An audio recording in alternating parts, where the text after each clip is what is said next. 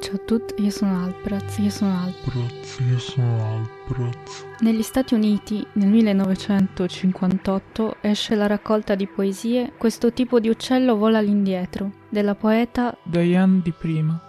Festival di Sanremo 1958. Tre paroliere, 40 circa i restanti parolieri. Silvana Simoni e Isabella Piga scrivono il testo di Ho disegnato un cuore. Ho disegnato un cuore, ma forse uguale al tuo, un attimo è rimasto sul vetro accanto a me. Poi c'è Biri, pseudonimo di Ornella Ferrari, scrive i testi di due canzoni insieme a dei parolieri. Non l'hanno lasciata da sola. Tu sei del mio paese, io sono te. Tu sei del mio paese e parli con me? Io sono te, tra le mie braccia tu sei parte di me, di me, di me.